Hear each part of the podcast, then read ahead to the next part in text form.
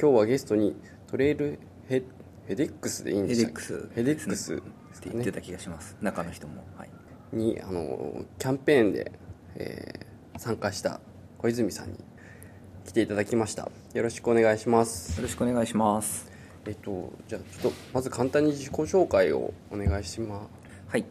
でですね、えー私はもともとは IT 屋さんだったんですけど今はプロダクトをやっていて、とはい。B2B の、えー SARS のサービスを、まあ、ヘロクとセールスソースを使ってやっているというようなうん。感じですね、プロダクトというとうんプロダクトのこう設計をどういったものを作るかっていうのを決める立場っていうこと？そうですね。そのどういう仕様にするんだとか、はいはい。まあよ,、まあ、よくあるプロダクト マネージャー的な感じですね。なるほど。プロダクトマネージャーさんだったんですはい、はい、的な感じです。はいわかりました。えー、とではですね早速なんですけども、まあ、あのトレイルヘデックスははい。前回の7月の何でしたかね、えー、とトレイルヘデックス 4U こういうはい。ですね。そちらの方のイベントの方で少しあの LT なんですかねあの対談形式で、はい。あの話を伺わせていただいたんですけどもきっとそこでは喋れなかったようなことがあるんだろうなと思いまして少しその辺も聞けたらなと思ってます。はい。何からいきましょうかね。そうですね。じゃあまあ頭からいきますかね。頭からだとまあはい。飛行機はいかがでした？飛行機ですか？あの当たるところからかなと思った。んですあけど本当ですか？なるほど。じゃあ当たるところですか、まあ、挑戦したバッジとかその辺からですかね。ですね。キャンペーンを見て、はい。そのまあ、正直よく分かんなかったんですよね。スーパーバッジってなんだろうみたいな、なるほど。その前にトレイルヘッドはご存知でした、トレイルヘッドは知ってました。もうできたところからできた時からは知っていて、うんそうあこういうのがあるからやろうやろうっていううん。気持ちはあって、なんかまあなんか5年ぐらいにも1回流行ってると思うんですよね。ゲーミフィケーション的な e ラーニングとかって、だからまあその類のものなんだろうなっていう感触で、そうまあやろうかなみたいなうん。くらいだったんですよね。なんかバッジがどうとかって細かい話は見てなくて、あそうなんですね。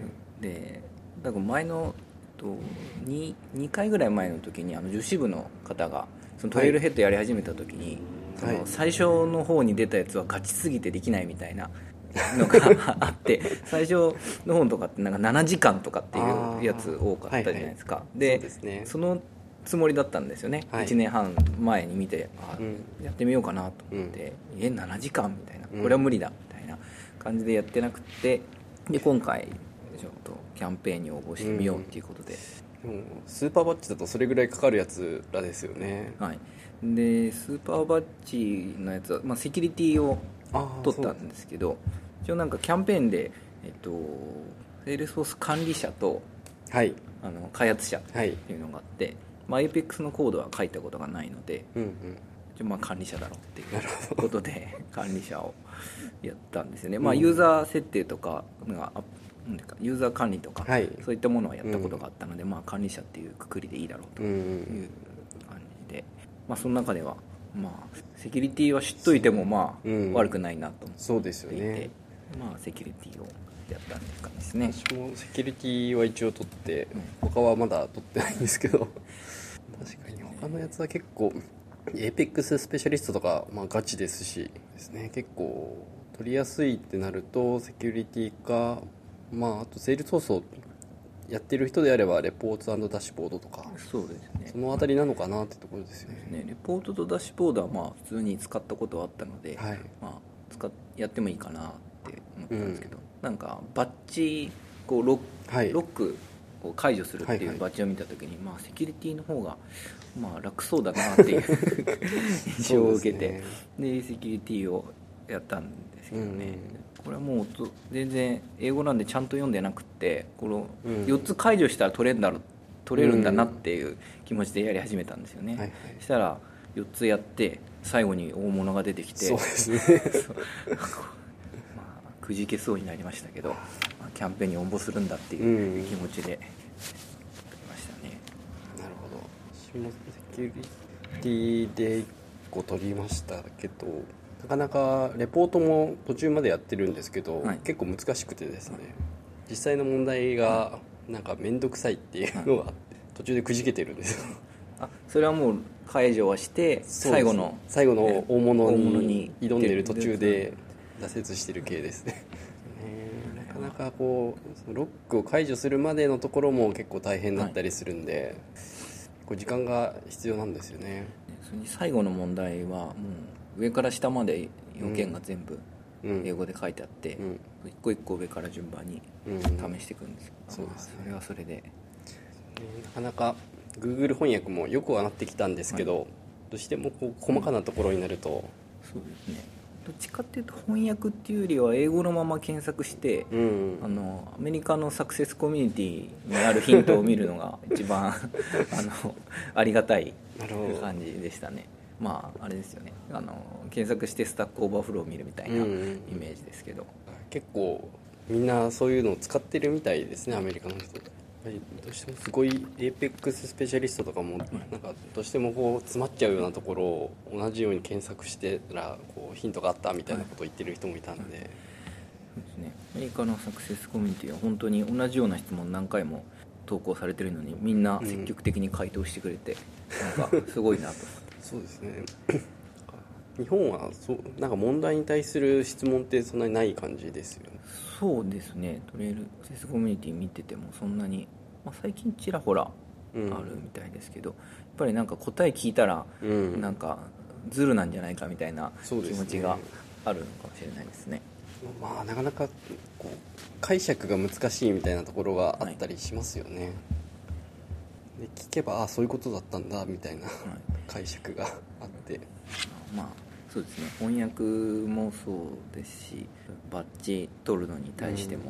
そのまあ人によって違うと思うのでうん、うん。ねここら辺もなんかまあ もう少し日本もそういうのをオープンにやっていけると取りやすくなるのかもしれないですけど。そうですね。あんまりなんかどっちがいいのまあ点数を取るっていうのとうん。身につけるっていうのとまあ、うん。どっちもあると思うんですけどそうなんかありますね、まあ、そのままなんか調子に乗ってトレイルヘッドを最近やってるんですけど、あ本当ですか？すはい、ごいです、なんか昨日4万あー5000ポイントまで行って、レンジャーまであと1本のとこそうろまですね。もうちょっとですね。そうなんですよ。多分これ全然レ点数とバッジの数絶対合ってないと思うんですけど私もう。そう120バッジ持ってるんですよ。あそんなに持ってるんですか？25点ばっかり取ってるからなる120ほどバッジになっちゃうんですけどいやーでもスペシャルなんかスーパーバッジ持ってて120も持ってるのに届いてないっていうのはすごいですよね。そうか。うーん。そうですね。それでキャンペーンはこう応募して、はい。まあそのうちのかみさんに「きっと当たらないと思うよ」って。普通当たるとは思わない当たですよね。ると思わないけどもしかしたら行くかもしれないからはい。一応カレンダーには書いて、なるほど。一応その急に行くって言うと怒られちゃうからうん。一応行くかもしれないっていう話だけをしてたんですよね、まあ管理者の人の方が少ないですからね。当たる可能性が高いんですよね。それちょっと何がどのくらい、ね、何人ぐらい応募されたんですかねっていう。どうなんでしょうね。スーパーバッジを取ろうとする管理者の方って結構少ないんだろうなっていう気はします。でまあ当選のなんかメールが来て、うん。なんか前日とかそわそわしながら メール来て嘘だろみたいな感じで、うん。その後こうまあ上司にあの行くんでって。言って。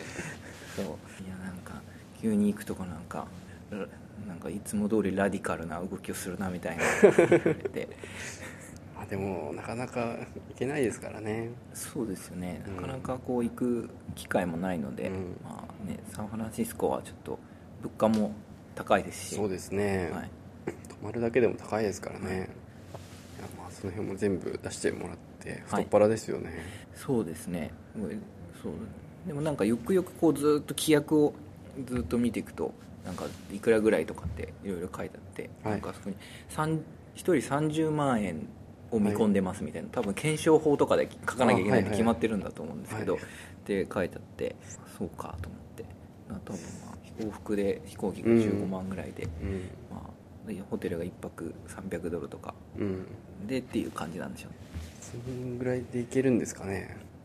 うんみたいですね、うん。なんかホテルはそう300ドルって書いた書いてありましたね、うん。まあ、270とかあってなんか予約のメールが来るんですけど、はいはいはい。なんか JTB さんがやってるみたいで、はい。JTB の人から来て、ホテル1泊270ドルでなんとかしましたみたいなのが来てて、で飛行機は10、うん、多分15万なんでしょうね。なんか直行で羽田だったんですごく楽だったんですけど、はいですいねやどっちがいいかが悩ましいんですよね。あの、時間が違うじゃないですか着く時間というか、ます。なかなかどっちがいいんだろうって思いながら。あこっち日本側でよく過ごすのかあっちでよく過ごすのかっていう、そうですね。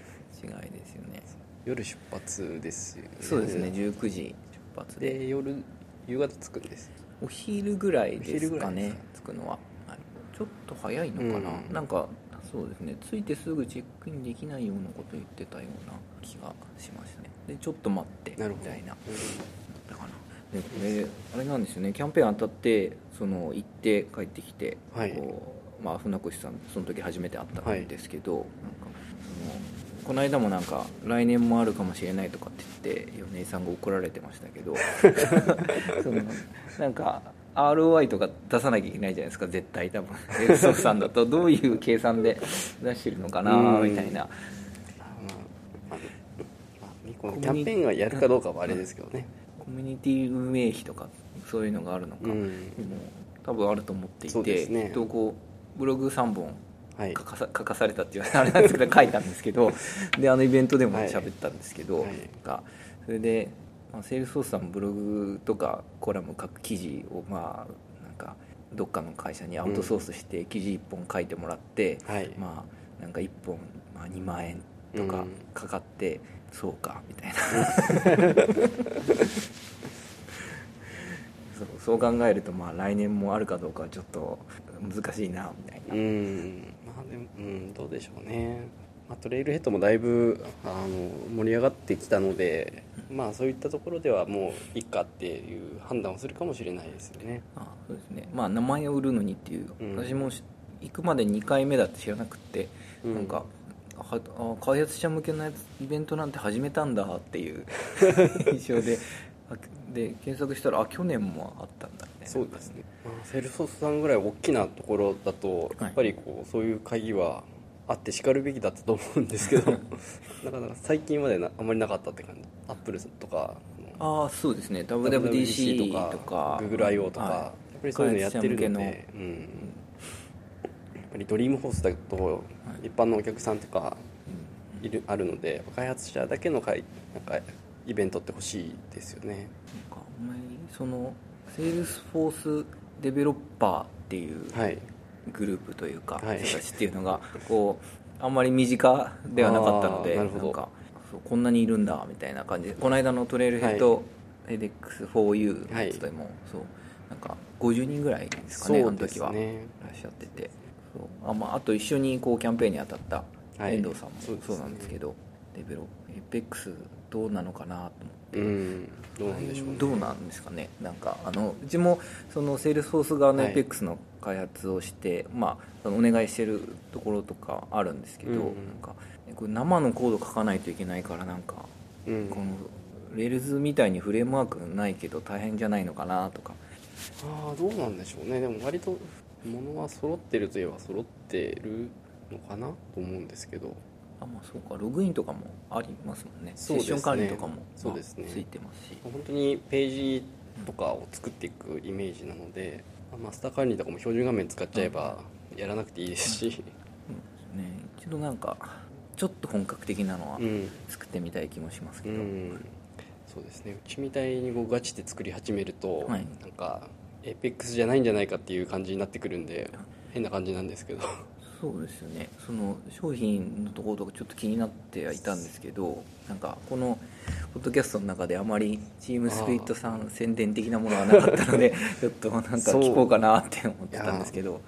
個人の活動なのであんまりこう宣伝をしてもしょうがないなと思ってやってないんですけど、なんかやっぱこうプロダクト作っててこうお客さんから要望とかあっても、はい。こうやっぱりそのプラットフォームまあまあ SARS と PARS の中間みたいなところじゃないですか、はいはい。そうですね。あのフォースドットコムだと。これでやっぱ実現しきれないところとかってまあ出てくると思うんですけど。まあそうですよね。やっぱりパースの上でやってるとバッチ処理みたいなのに弱くてです。一括でなんか処理をしようってすると結構大変だったりとか大容量データを時間かかってもいいから処理しろみたいなのもちょっと苦手だったりとかそういうのはありますけど普通になんこうインターフェースになるような画面を作ってなんか処理をさせるっていうのは特には不便はないのかなとは思いますけど。ねうん、やっぱそこはどっちにしろあれなんですね。苦労するんで。そうですね。と。普通のウェブアプリ開発と同じぐらいの苦労は抱えるかなって、ちょっとそこら辺私もヘロクですげえ 苦労したんで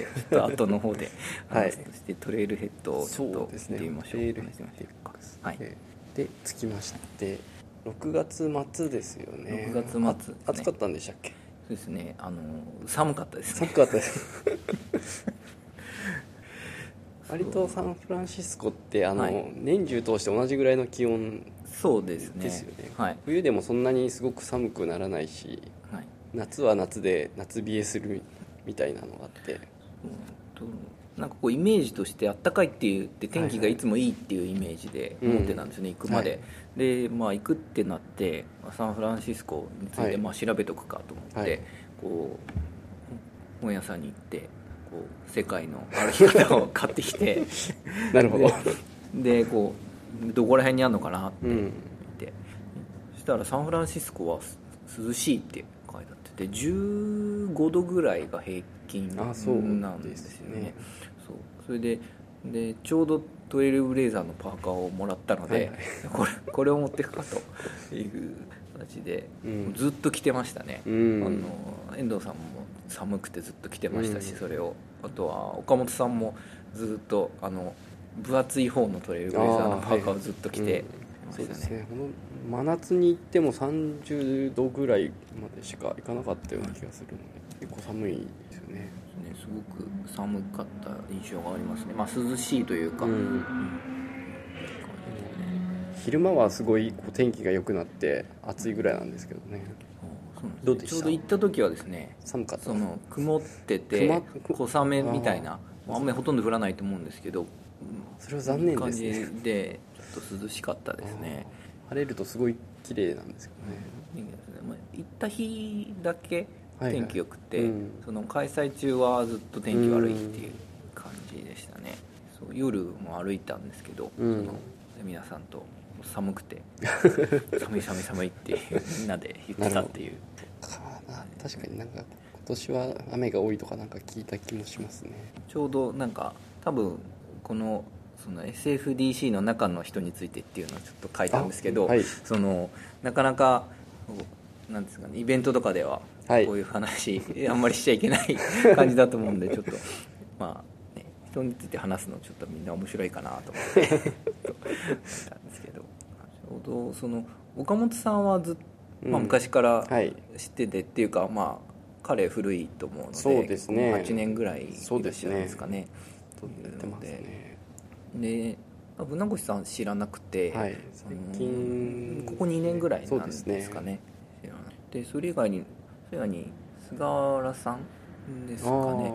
あの、はい。ちょうどなんかセールスソースのデモチーム日本のデモチームの方がい一緒に一緒にというか、まあ、ちょっと早めに来て長めに、うん。本社になんか話を聞きに行くっていうのがあって、うん。タイミングで来ててその方がセールスソースの方はそのサメの方いらっしゃっててその岡本さんはこうずっと見てたからお憧れの岡本さんに一緒に行けるぞみたいな感じだったんですけど。そうですよね。長いですからね。長いですよね。そのそういつの間にエヴァンジェリストってついたんだろうと思って。なんかお前はただのデベロッパーマーケティングっていう名前しかうん。ついてなくて、うん。でセールスソースの中の人でエヴァンジェリストっていうと相沢さんっていうイメージが私はあったんですよね。広くうんだと、ヘロそうですよね。でいつの間にかなんかこう相沢さんはこうプリセールスみたいうん。なのアーキテクトになってこう岡本さんが喋ってるそうです感じですよね。ヘロクの方も喋るようになりましたしね。そうですね。まあ岡本さんのがまあ絵にはなりますけど そんなことはないです。にはなる感じはし岡ます本さんのデモスキルは高いですからね。ですよね。なんかあのワールドツアーとかでも小本さんでもはい、やってますもんね。少々止まっても動じない心を持持たれているので すごいです。そうですよね。あのなんかキーノートとかのデモとかでもありますよね。一回何回か見たこと確かに。リなんかリリースごとのウはい。ェビナーとかもやられてるんですけど、はい。まあ、よく動かなくなるんですけど 動じないです。すごいなと思いながら。そうですまあ中の人が動じたらちょっと ね大丈夫かっていうふうになりますもんね、デモの時に止まるのは心臓に悪いですからね。で岡本さんはそのなんか私相沢さんのがよく知ってて、はい。でまあヘロクなんでそうなんですけど、で岡本さんと相沢さんのこうやり取りとかうん。なんとなく見てて、岡本さんってどんな人なのかなってう思っんてたんですけど、まあこれなんかエヴァンジェリストっていうとまあなんか似たような感じなのかなみたいな感じなんかうん。そうだね。こうあ開催中船越さんはまあ、はい。ちゃんとしてたんですけど。語弊がある感じ。で ちゃんとしてたんですけど岡本さんはなんかちゃんとしてる感はなかったですね。なんかあれ？ちゃんとしてる感はなかったです。なるほど。はい、なんかなんか行ってその日になんか徹夜して徹夜したからなんか朝の時間は集合時間じゃない時に行きますみたいな。でなんか昨日とはちゃんと来てたわみたいですけどうん。なんかそのすぐ記事書いてたんで見てたと思うんですけど どこで見てたかわからない。ですねどこで見てたかわからないんですけど。そう。まあねライブもやってましたしね。そうなんですよね。そうそう多分行ったと思うんですけどそのうん。今回すごいホテルの場所が良くて、はい。そのモスコンウエストはいはいの隣だったんですよね、そのホテルが。そのそうですね3分ぐらいのところいいですね。だったのでなんかだからこうだからセッションとセッションの合間でうん。この、ここの間行かないなと思ったら、まあ、ホテル戻ってもいいぐらいの距離だったのでだからそんな感じでやってるんですね。うん。なんかあんまり開催中も会わなかったですね。もう朝 夜会うかぐらいですかね。なるほど、はい。な何をされてたんですかね。仕事をしてたんだと思います。なるほど。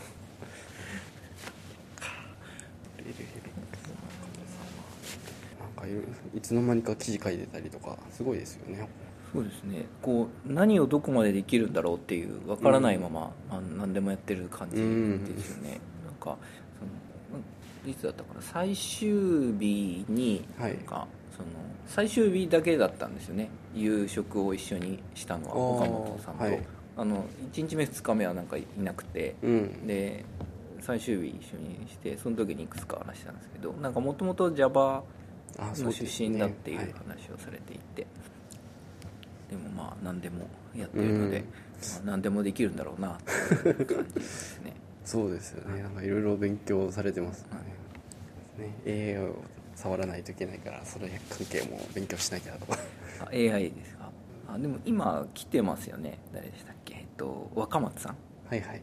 あのあれはあれですよね。プロダクトマネージャーですね、はい、サンフランシスコからこう AI 関連のやつの話を。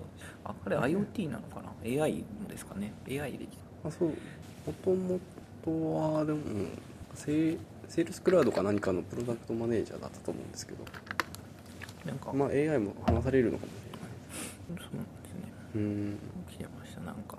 なんかこうサン、まあ、これ中の人のはい。話なんですけど、サンフランシスコサンフランシスコレンジではい日本に住んでるんで、まあすごくいいですよねっていう。ああ そうですよね。ね物価が違いますからね、はい。そうですね。い。う話をうん。しましたね。なんかセールスオーさんだったら2人もすごいんでしょうっていう話をしたら、いやいやいやなんか剣若松みたいなああいう感じじゃないとすごくないんですよみたいな 何をご謙遜をという。話をされてましたね。2人で。うん。なるほど。あとはえーっとまああのセッションについては多分あっちそうですね。で話したのでそうですね。何かまだこぼれまた違ったりしますか？セッションはあそうですね。ちょっとこぼれてる話あるんですけど そのどういうのかっていうとなんかその面白くてこうセッションオープンシアターがメインだったんですよね、はい。そのまあ、特に区切られてなくて、うん。椅子と、まあ、なんていうのパーテーションっていうか、うん。あのみたいなものだけで仕切られてるのがメインで、はい。そこにはこう名前がついてたんですよね、うん。あのなんか、まあ、トレイルっぽい名前が場所場所についてて なんかフォレストとかフォレストなんとかゾーンとかそういうのがついてたんですけど、こうね、2日目がヘルクのはい。セッション中心に出たんですよね、はい。したらヘルクのセッションはこう全部こう仕切られた部屋の中で こう普通の日本みたいなはいこうドアを開けてうん中に入ってどうぞみたいなそういうところで全部やってて。でヘロクだけなんでそんな四角い箱でやんだろうなみたいな。っていうのありましたねでなんか雰囲気がちょっとうん。ヘロクの人たちだけちょっと違うみたいなうん。感じが。なんかヘロクの方が硬い感じになっちゃってますね。そうなんですよ。セールスフォース側の方が硬いイメージだと思うんですけどすよね。ヘロク側の方がすごい硬いイメージでやってて、そのでもまあ面白くって、うん。なんかそのそういう雰囲気なのか、うん。そうヘルクのセッション出ると次のヘルク関連のセッションはここですって言ってくれるんですよね。だからこっち行ってくださいみたいな。数が少ないですから。やっぱり。全体から見るとはい。ヘルクの人だからヘルクのセッション受けてももらいたいですよね。だからなのかなと思っていて、そうなんですね。でもそれはそれでなんかよくて。でブースでもあの記事でも書かせてたりなんですけど、はい。ヘルクブースすごいでも人だかりができていてなんか普段よくは情報が、まあ、と取ってないからこういうの機会にっていう感じなのか、ちょっとそこら辺分からなかったんですけど、うん。なんで人がいっぱい集まってるのかはちょっと。うん。そうですね。なんでしょうね。まあパイプラインとか出てまあそろそろ使ってみようかなみたいな人は結構いるのかもしれない。パイプラインとか CI とか。セールスフォースデベロッパー側からこう見た Heroku 機能追加の何かこれ良かったみたいなとかってあるんですかね？そういうのが今回あったとかなかったとかなんですかね？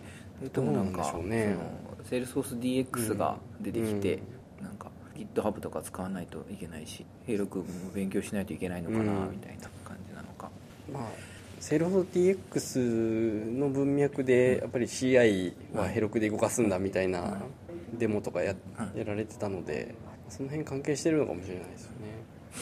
あるのかな、こうでなんかあとも面白くてそのホテルで、その1日目の夜にホテルではい。そのなんかその日本語で声かけてきた人がいてはい。あのエレベーター乗ったら、はい。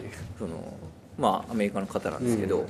それでうんなんか話しかけてきて「こんにちは」とかって言ってきて、うん。すごい日本語うまかったんですよ、うで次の日そのヘロクのブース見たらその人が喋っててこれヘロクの人なんだっていう。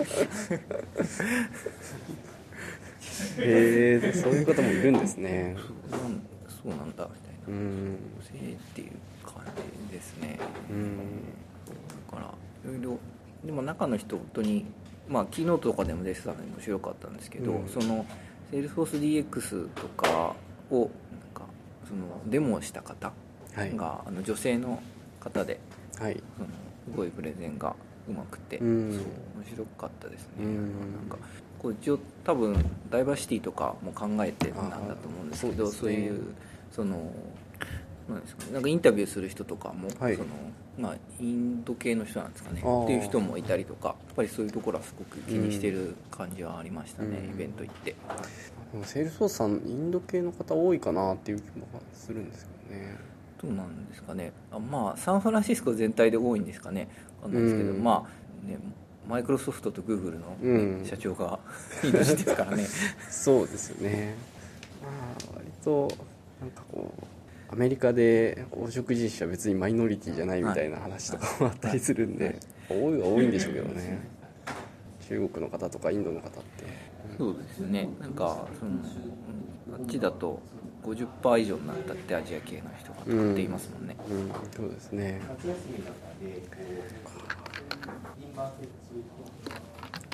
とネタの方に書いてもらってるこのアイアンマンっていうのははい、これはとりあえずヘッデックスこぼれ話で実は関係なさそうに見えて。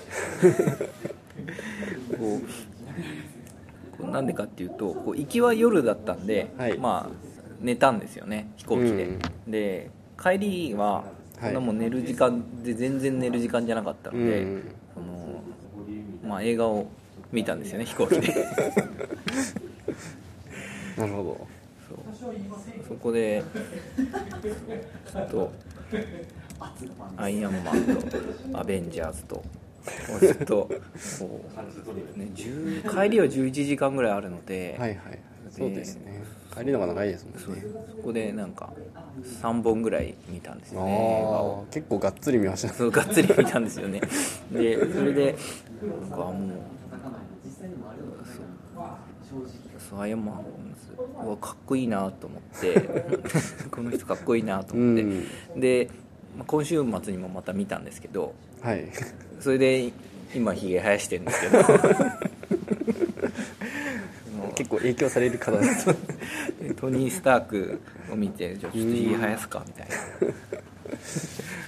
なるほど。っていう感じでそこはこぼれ話ですね、ちょっとそう。なんか飛行機に乗ると映画見るからみたいな、うん。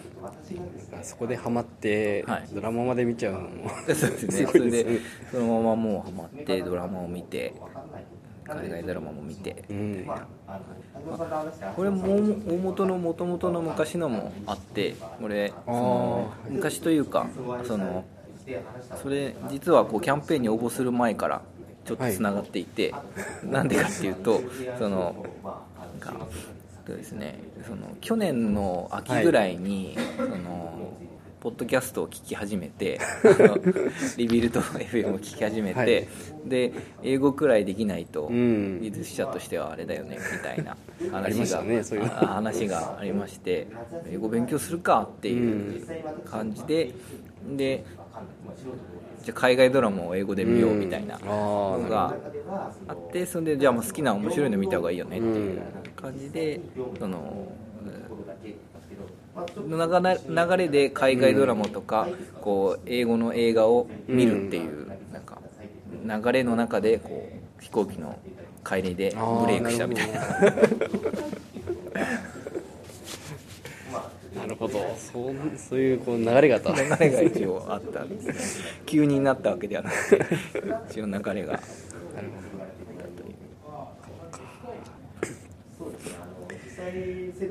まあなかなか英語英語で映画を見るといいとは言いますけどね。難しいですよね。映画を見るのに集中したいしみたいな。そうなんですよね。なんかそのこうシリコンバレーで見てた、見て、まあ、今もまあやってるんで見てるんですけど、そのやっぱりこう、まあ、英語で聞くんですけど、はい。まあ、なんとなくエンジニア的な話なんで、うん。分かるは分かるんですけど、うん。面白いからもっと話よく知りたいんですよね。そうですよね。そうなんですよ。だからまあじゃあ日本語でも見るかみたいな 感じになりますね、うん。難しいですねその辺は。そうですね。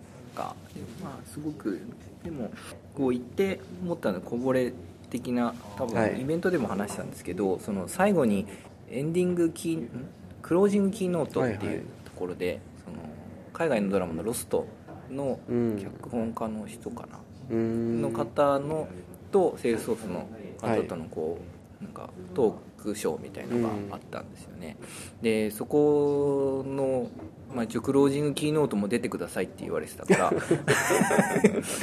出たんですよね、はい。なんか無理だろうなと思いながら出てやっぱり案の定分かんないんですけどうん。英語が。うん。そうなんですよね。だからやっぱこう、まあ、とはいえ日本語もまあわからないじゃないですか。あの、うん。あの違う世界の話をされてたら結局のところ。分かんないですね。そう。なのでまあ言葉は分かるけど意味が分からないみたいなると思うので、まあ、結局こうコンテキストを理解して聞かないとわからないから、まあそういう意味だと映画とかで勉強するのもなかなかなっていう、うん。うん。まあ、そういう意味だとシリコンバレーは結構まああおーすすめっちゃおすすめなんですけどね。一応知ってる分野の話で、はい海外だとこうシリコンバレーの人たちはこうはい身に自分に身身に覚えがありすぎて見るのが嫌になるっていうのをなんかこうポッドキャストとかで聞いてたりする。あそうなんですね。みたいですね。なんか。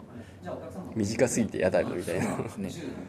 なんか見てるとこんなこと本当にあるわけないだろうっていう感じで見 見てますけどね。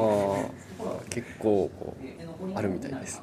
そうなんシリコンバレーも面白そうだなとは思いながら。Hulu とかで見られてるんですかそうですね。Hulu で見てます。と。やっぱりこういうのが結構たくさん見れる環境になったのはいいですよね。そうですね。あとは時間がどうかっていうのもありますけど。はい。時間はなんか私ハマるとずっとやるので通勤中にはいはい。ずっと見てでギガが足りなくなるんですけど。ギガが減っちゃいますが。ギガが減りますギガが減るんでギガが足りなくなるんですけど。ちょっと IIJ とかなんか DMM モバイルとかの,、あの20ギガとか30ギガのやつで。ですね。まああんまり気にせずこうソフトバンクに課金して あのギガを足すんですけど。ギガを取ったギガ足してギガ見る足しちゃいますか。そうですよね。ものによってはダウンロードしてみたいなのもできますけど限られてますもんね。そうですね。特に海外のやつはね、ドラマとかはやっぱりねあのストリームでしか見れないので、うん。まあそれを見てうん、いう感じですね。まあ、通勤時間とかはそういうのいいですよね。そうですね。なんかこう YouTube 見るよりは まあ見ないですけど 映画見てた方が、うん。とかまあゲームやるよりは、うん。まあいい時間の使い方かなという気がしますね。私はひたすらポッドキャスト聞いて いろんなものを落として。そうですね。ポッドキャスト面白いのがあってただ聞くんですけどね。うん。最近リビルドの更新が時間2週1ヶ月に1本ぐらいになっちゃったんで聞くのがないみたいな、うん。そうですよね。リビルドはそうですよねね減りましたよねちょっと。はい。でもまああの倉谷さんのを教えていただいたんでそれを全部さ一から聞いて。そんなに聞く内容がないんじゃないかっていう。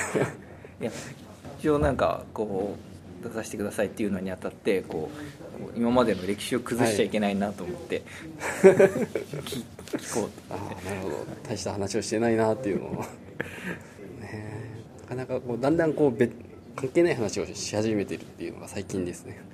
でもまあポッドキャストってそういうもんなのかなってちょっとわからないんですけど。そうなんですよね。だ大抵こうネタがなくなってきて、関係ない話をし始めるっていうのが定番ですよね。なるほど。はいわかりました。こぼれ話はこんなもんですか？はい。じゃ真面目なあ早話速本題に。はい。こ れはどう話していけばいいんですかね？こうヘロクの話なのかこうインテグレーションの話に混ぜていくのかみたいなのもあると思うんですけど。ですね。あのそういう意味だとちょうど、まあ、ずっと前回から聞いていただいてるかちょっとわからないですけど 一応本間さんの話を受けてっていう感じで言ったらいいのかなっていうふうに思ってますとでその中で一応ネタを、まあ、いくつかうん。お話しさせていただいたらなと思うんですけど、えー本間さんの話を少し振り返ると、はい。何でしたかね。あのヘロクをやってる人たちは、はい。技術的なところはいいから事例を話せっていう話ですね。ですよね、でどう入っていけばいいですかね。そうそういう意味だとこうなんかヘロクさん最高っていうわけではないんですけど、っていうとこまで言うつもりはないんですけど、うん。まあうちではハマってたっていう感じはあるんですよね。っていうのもその5年ぐらい前に、はい。そのヘロクにしたんですけど、5年前だったかな5年前だと思うん。ですあのヘロクエンタープライズそう大丈夫かな？一応なんか第1号顧客日本第1号顧客っていうことにそうなってるみたいなんですけど。5年ぐらい前だとヘロクエンタープライズ何回か出てるうちの割と早いやつですね。そうですね。あ何回か出てるんですけどその一応相沢さん曰くこうエンタ日本のエンタープライズ顧客の1レコード目だっていう。ことを言われたんですけど。うーん。でちょうどうちのプロダクトはその当時でも4年ぐらい経っていてで、まあ、お客さんも増えてはい。フェス数も増えてきて、まあ、オンプレイで動いてたんですけど、はい。じゃああのハードウェアの保守も切れるし、う何にしようか、うん。みたいな話の中でそのちょうど Ruby と Rails で作ってたのではい。あじゃあ移行先としてあまだまだ AWS5 年前だとうん。AWS でしょ？みたいな話もなく、うん。まあ一番 AWS が流行ってるっていうか一番だけど、別に AWS 以外選択肢普通選ばないでしょ？みたいな時代でもなかったんですよね、5年前だと。そう。まあうん。うん。なるほど。その中でこですね。うまあインフラを見る人もいないしうんプレ作ったけどまあなんとなくだましだましとりあえずうん。サーバー入れたからっていう感じで作ってたしなるなんかまあじゃあ何も問題がないっていうかいろいろ設定しなくていいヘロクにしようみたいなうん話があって移行したんですよね。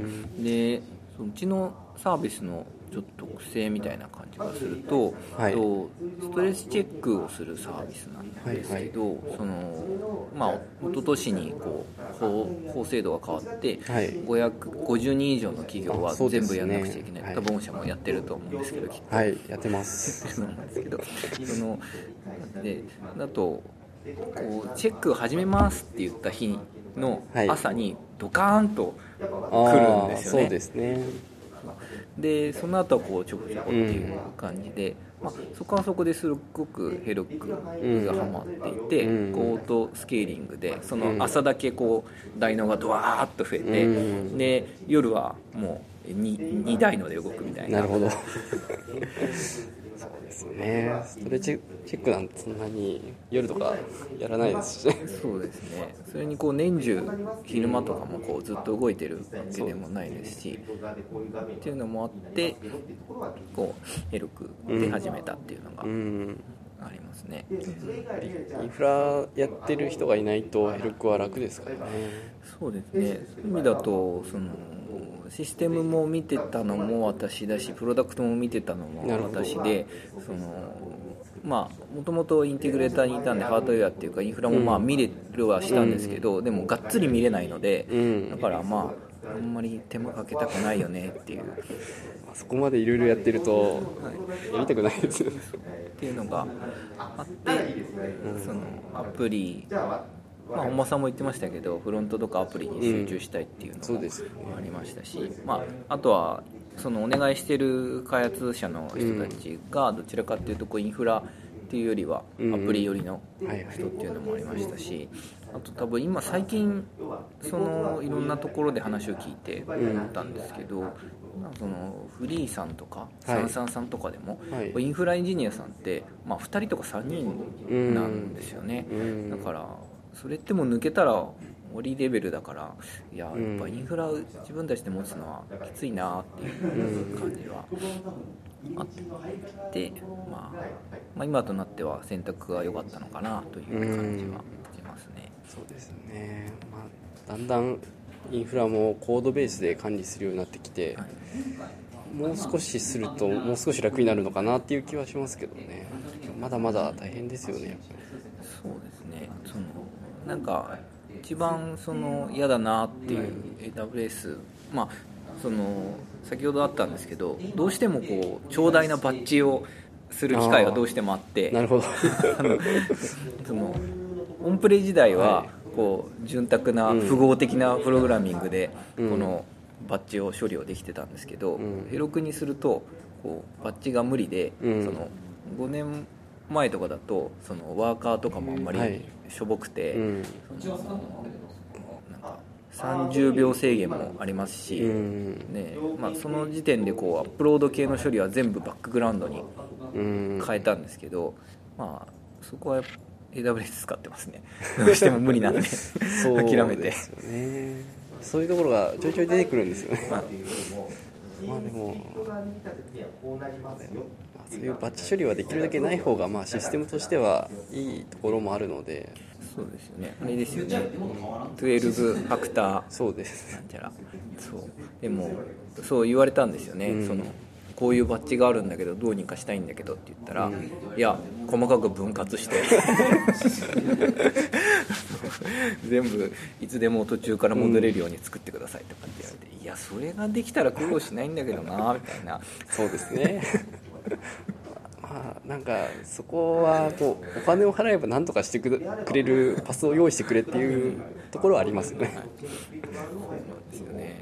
でまあ5年前はあまりなくて、うん最近はまあいろいろそのと前の本間さんのとこでありましたけど自動で再起動とか、そういうのもこう一応メンテナンスウィドウを設定して、うん。いつ再起動させるとかっていう設定もできるようになったりとかしてますしワーカーとかもありますし、まああとはですねその大きい台のがはい。選べるっていうところが、まああそうですね。でその当時はその移行する時にちょうどそのでっかい台のが出ますみたいなあでそれででっかい台のをこう早出しでベータでもらって でそれでリリースの時にはもうリリースされてたんですけど、ね、それがなかったらちょっとうん。無理でしたね。うーん。なるほどでっかい台のか。そうですよね。今はいつかな。その重い処理ですね。ユーザー側は軽いんでいいんですけど、うん。管理者画面側とかはその大きい台ので動かしてて M かな。M で動いてると思いますね、確かにそうなんですね。実際にエンドユーザーから受けるところっはい。て軽く作れるんですけどね、裏側の処理になってくるほどなんかでっかいのがたまにいるんで。す、ねうん、うちだとこうまあ基本的に大きいお客さん。が多くて、その数万人のお客さん。とかもいらっしゃるん。ですよね、そうするとこうこう組織のツリーをはいはい出すだけでこうなん。か1000組織ありますとかあってなってあとはユーザーアップロードするのに、まあ、1万人同時にアップロードしますとかってなると、まあ、処理自体はバックグラウンドに投げるからいいんですけど、こう1万をアップロードして受けるっていうところで もうそのまあもともと Ruby はメモリをね潤沢に使うので、うん。そのそこでもうこう、まあ、1台のって512メガバイトしかないんですよねメモリが厳しいですね。すごい厳しいんですよね、そう。なのでもう管理系はもう、うん。今だと2ギガなのかな。2ギガのメモリでやってますね、その辺はちょっと腕の見せ所というかこう楽をするために苦労しなきゃいけないところですね。そうですね。アプリ側でそのやったりしてますね、うん。まあアクティブレコードで撮るときは全部撮らないで ID だけ撮りましょうとか、そういう苦労をしつつ。そううんそうインフラの苦労とうん。その、まあ、どっちがいいかみたいな感じですけどね。ねまあ、結果効率は良くなるはずなので、うん。はい。なんかいいこともあるんですけどね、そうですね。ででもなんかそれメモリの話はなんか面白くてその、うん。どっかで言ってたんですよね、まあそのルビーの、ま、松本さん、はいはい。松がなんか、ヒロ君セールスソースにいるじゃないですか、はい。だからその Ruby のメモリ使用量を増やすなってバージョンアップするときになるべく減らせって言われてるとか言われてないとかっていう。なかなか。そうか。そうですねルイも難しいですね。なんかこう次なんかクリスマスのリリースではこはい。うすごい早くするみたいな話もしてて、そうですね。でも Ruby はすごいですね。毎回速くなりますし、うん。その毎回こうメモリとか使用量とかうん。まあ良くなってるし、こうなんか前のやつがちゃんと動くうっていんうのはありますね、まあ、レイルズはまあひどいもんですけど。リリースは壊すことになんかこう情熱を傾けているところもある感じが。ねそろそろそうじゃなくなってるみたいですけどっていう話は聞きますね。でもまた次のメジャーではきっとはい。採用されるプロダクトがサービスが変わってライブラリがごそっと別のになるんじゃないですか。そうかもしれないですね。うーんメモリーも問題もあるんですよね。そうですね。そこら辺がそのアプリ作る時にまあ全体としてはいいんでしょうけどね、そのまあ、メモリー、ね、無理にっていうか無駄に作る使う必要はないわけで,、うん。ですね。減らした方がまあ効率もいいですし、うまあ、レスポンスも早ければユーザーさんはまあうん。喜ぶわけで、そうですね。無理にそのメモリをこう確保してっていうか、符号的に無理に作る必要もないと思うので、なんかその辺を考慮しなくてこう使い捨てでもいいから早く作りたいみたいな時がちょっと厳しくなってきますね。そうですね。それは多分その、まあ、セールスソースとかでもガバナ制限とか、うん。ああるじゃないですか。そうですね。だからそこら辺がネックになるのかなっていう気はありますね、まあ、そういう意味だとこうセールスフォースさんもガバナ制限とかってあれなんでしたっけ？そのお金払ったら解除できるとかあるんでしたっけ？できないです。できないんですよね。そう。そう。一応こう Heroku だとこう,、うんこうお金で顔をパンパンって叩くと その16倍 dyno っていうのが あるので一応メモリ8ギガでいけるっていうのがあるんですけど、まあお値段も16倍なので。そうですね。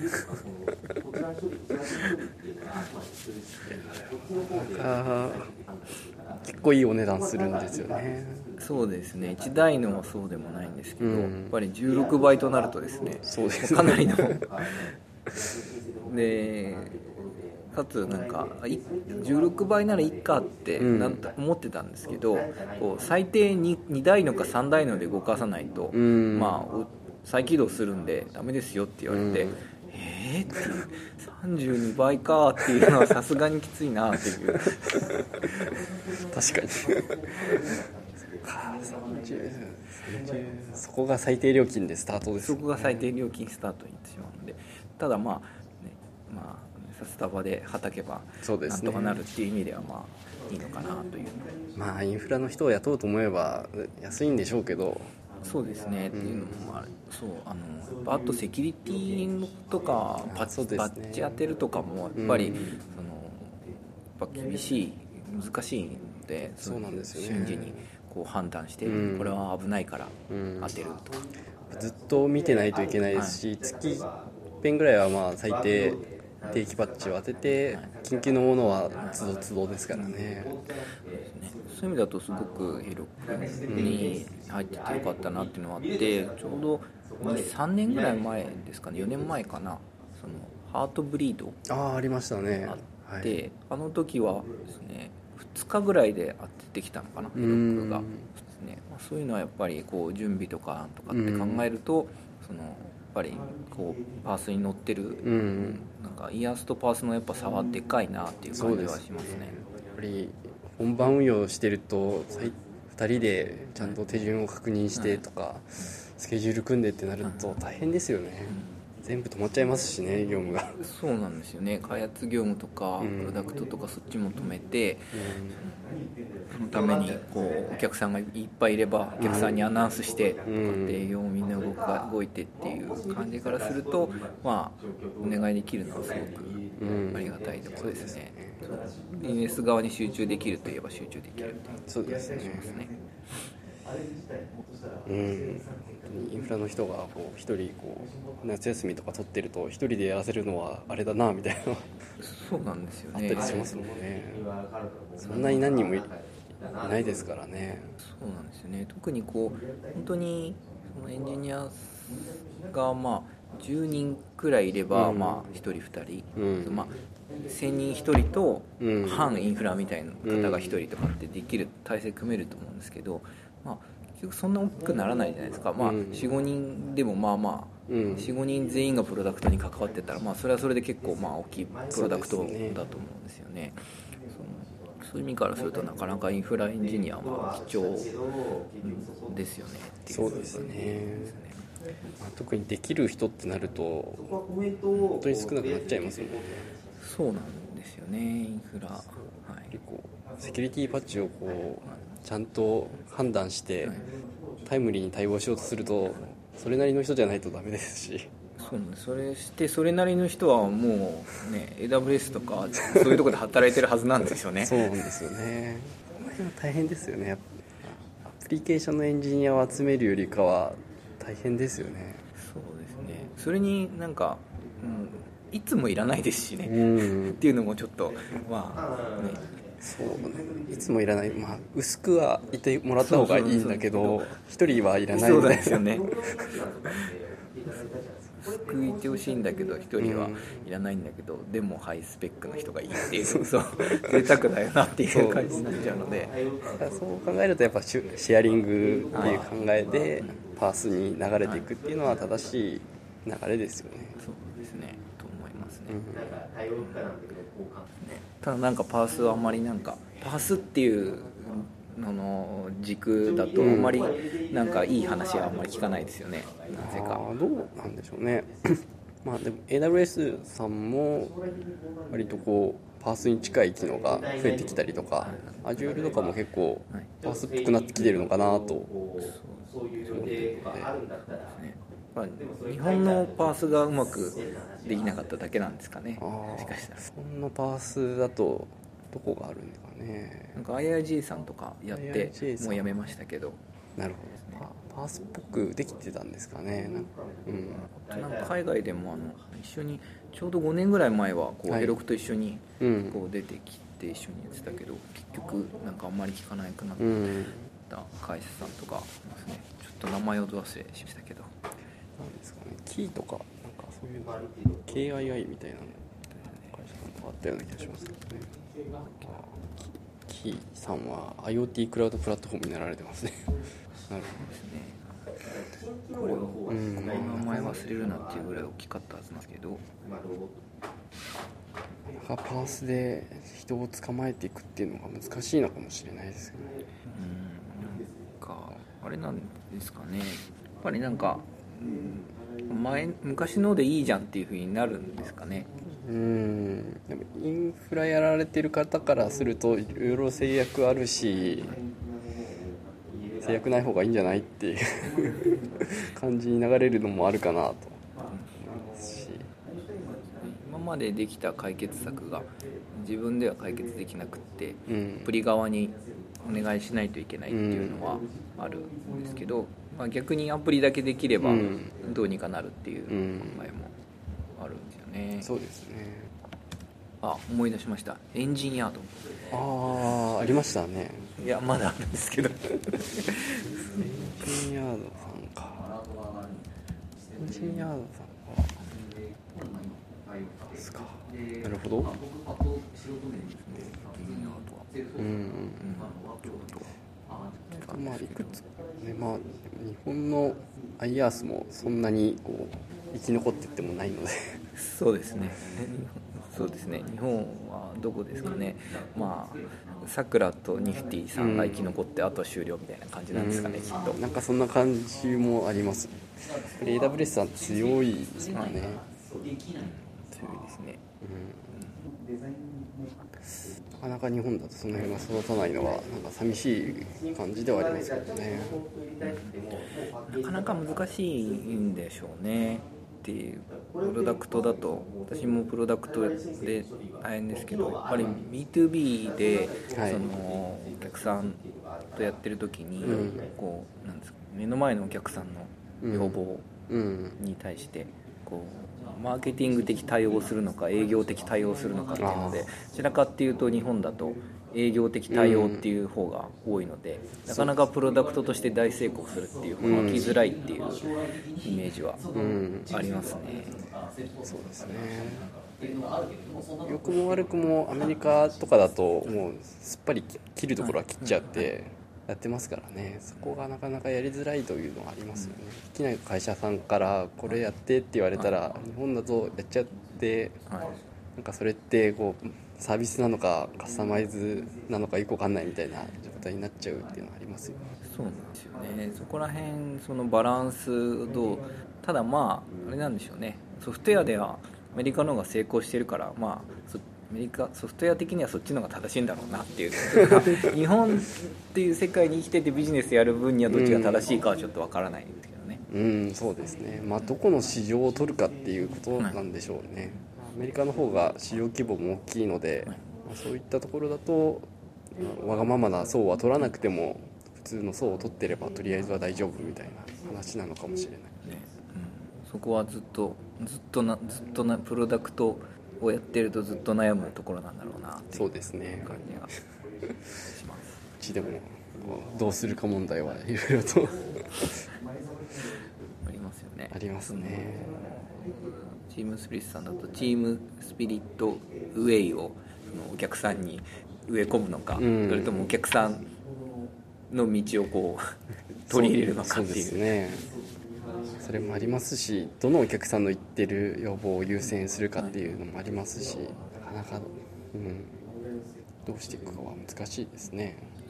それはなんかどこでも解決策はなさそうなうん。感じは聞きますけどね、うん。なんかでもこうプロダクトマネージャーカンファレンスみたいなところ行って、はい。その Google の人とかがはい。来て、Google まあ話すんですけど、うん。その時は誰来てなんかポケモン GO をやったナイアンティックの人とか、とか来てたんですけどあまあいきなりなんかいい話なのかなと思ったら正解はありませんとかって言われて。そうだよね。でもポケモン GO は結構こうチャレンジングなプロダクトでしたよね。そうですね。まあ完成度もねその高くないですし。出しました。いいって感じの。ま あなんか想定より話題になっちゃったのもあるのかもしれないですけどそれにしてもひどくないみたいな。ありますね。でもあれぐらいのスピード感でできるといいんでしょうけどね。でもなんかあそこはすごくなんかパースの話としても少し面白くて、うん。その Google アップエンジンかなんか動いてるんですよね、うん。やっぱりああいう細かい数多くの処理をさばくっていう意味だと、まあ圧倒的にこうパース系のがすごい優秀だなっていう感じはすごくしますね、なるほど、まあ、特に小さい処理だと Google さんは強いですよね。まあ、Firebase とかもそうですし、小さな処理で分散してってなるとやっぱり Google さんのプラットフォームすごいな。ってすごいですね。本当に。そう。なんかそうなんですよね。それすごいなと思って。でもなんか B2B だとなかなかそこからはなかなかそこの世界にはなかなかいけなくて、うん。やっぱりこう全体として1個の処理にするっていうのがあってなんか昔こう10年前、うん。まあ、この Java が全盛の頃に、はい。なんかこうエンタープライズ Java ビーンズっていうのがあって そのなんか分散 two-phase commit とかっていうのがあって、うん。まあね全然ダメなんですけど。やっぱりこう整合性を取るのが難しいですよね。エンタープライズ系は。そこをうまく諦めるところは諦めてっていうのができれば少し違うんでしょうけど。そうですね、まあうん。積極的に諦めるとあれなんですよね、うん。あのあのビットコインとかああいう風になるんでしょうけど。ブロックチェーンではい。実装してるんですね。まあでも、うん、分散問題は難しいですね。なんか Google さんはなんか無理やり分散問題を解決するの分散環境にそれぞれ原子時計をつけて時間ベースで合わせるみたいな頑張ってるとか岡本さんと話した時に出て。いやまあグーぐらいだったらそれでいいんでしょうけど。原子時計をじ自分自前でっていう。私たちにはちょっと難しいんですけどっていうそこはなんかこう各社それぞれの得意分野があって面白いですよね。そういう意味だとやっぱり AWS はその何でもできるっていう意味だと、ん。まあいいのかもしれないですね、うちだとこうバッジのところはやっぱ使ってて、数万人のデータをこうはい。集計するとかってなるとどうしても、まあ、無理なんで、うん。そのまあ、イヤースのでかいサーバーのパワーに頼らざるを得ないんです、まあ良くも悪くもなんかこうデータセンターを持ってる感じですよね。はい、調達がすごく楽なデータセンターがありますっていう感じで一個ずつ自分でチューニングしてできるよっていう感じはします。ね。なかなか戻れないんですよね。最近ちょうどなんかきっかけがあって、うん。その社内に、はい。そのちょっとまあガチャガチャできるおもちゃっていうかまあそのサーバーを立てようみたいな話があって そのオンプレを作ったんですけど そのしんどいなっていう。そうですね。いやおもちゃですらしんどいですからね。おもちゃでもしんどいですね,、まあ、ね完全に閉じてるからセキュリティとか考えなくてもいいにもかかわらず、かハードディスクはこうパーテーション切って、うん。このマウントしてみたいな、CPU とメモリはいくつでみたいな、なんかいやー AWS だったらプルダウンでできんだけどなみたいな。そうですね。なんかもう運用を始めようとするとバックアップどうするんだみたいな話とか出てきて嫌になりますよね。ね昔だと磁気テープでこうはい、チェンジャー付きのやつをはいガシャガシャ動かすみたいな、はい、やってました。そのそのうちのサービスのオンプレイの時はこうテープに取ってこう自動でチェンジャーで変えるっていう感じでやってました。容量を大きくしようとするとむちゃくちゃ高くなるみたいなのがあって。そうなん。ですねこうハードウェアだとある一定を超えた瞬間に急激に高くなるラインがあって。すごい高くなりますよね。なんですよね。さすがに今ハードディスク安いですけどうんハードディスク壊れますからね。そうですよね。でしかもこうサーバー用のメモリとかになるはい。とそれだけで高くなってそうですね。高いですね。今後アインシュタインが使えるやもしれませんっていう高いんですよね。つけますいやその辺を考えると結構オンプレはもうしんどいですね。しんどいですね。まあ多分まあオンプレとかあの今パースからイヤースにあるこう分岐点と、うん。こうイヤースから自分で持った方がいいところの分岐点はあると思うんですけど、うん。うん。何台くらいからなんですかね？わかんないですけど1万台ぐらい超えたら自分でオンプレで買ってやった方が多分コスト安いんでしょうと。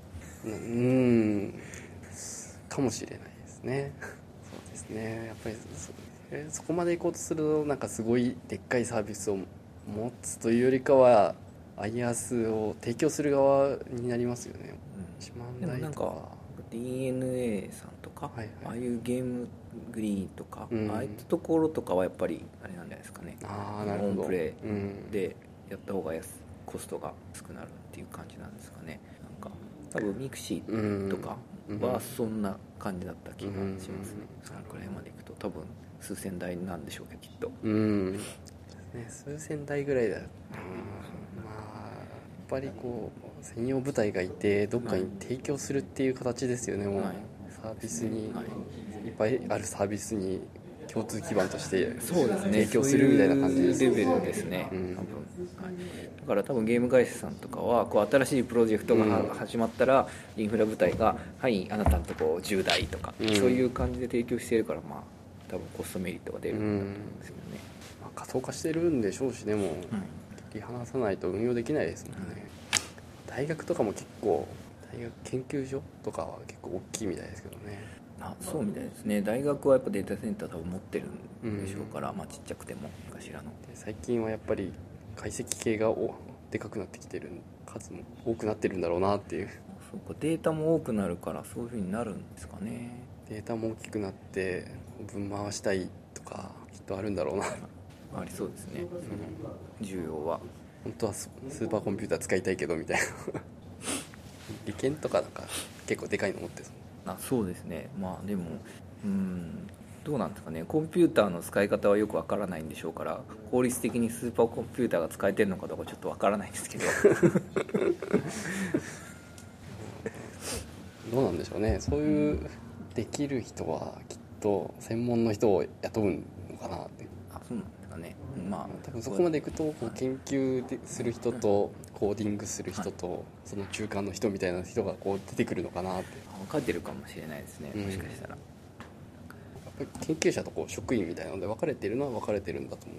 そうですね職員と研究者の人分かれてるみたいですね,、うん。なんか私中学の同級生でなんかその東大うんなんか学校法人分かんないですけど、うん。東大の公務員として就職したうん。友達いるんですけどなんか「いや教授のサーバーのおもりしてんだよ」みたいな言ってましたけど。うん。大体情報処理センターとかありますからね、なんか急に「いや急に教授がアップルのサーバー全部10台買うとかって言っててやったことないよ」とかって なんでそんなの買うんだろうとかって。なんだろうって感じですね本当に収録が長くなってきたので小泉さんとの収録の前半をエピソード18として配信します。ご意見ご感想ご要望は「ハッシュタグマイグレーション FM」をつけてツイートしていただけると幸いです。iTunes の評価や感想などもお待ちしておりますのでどうぞよろしくお願いいたします。後半もお楽しみに。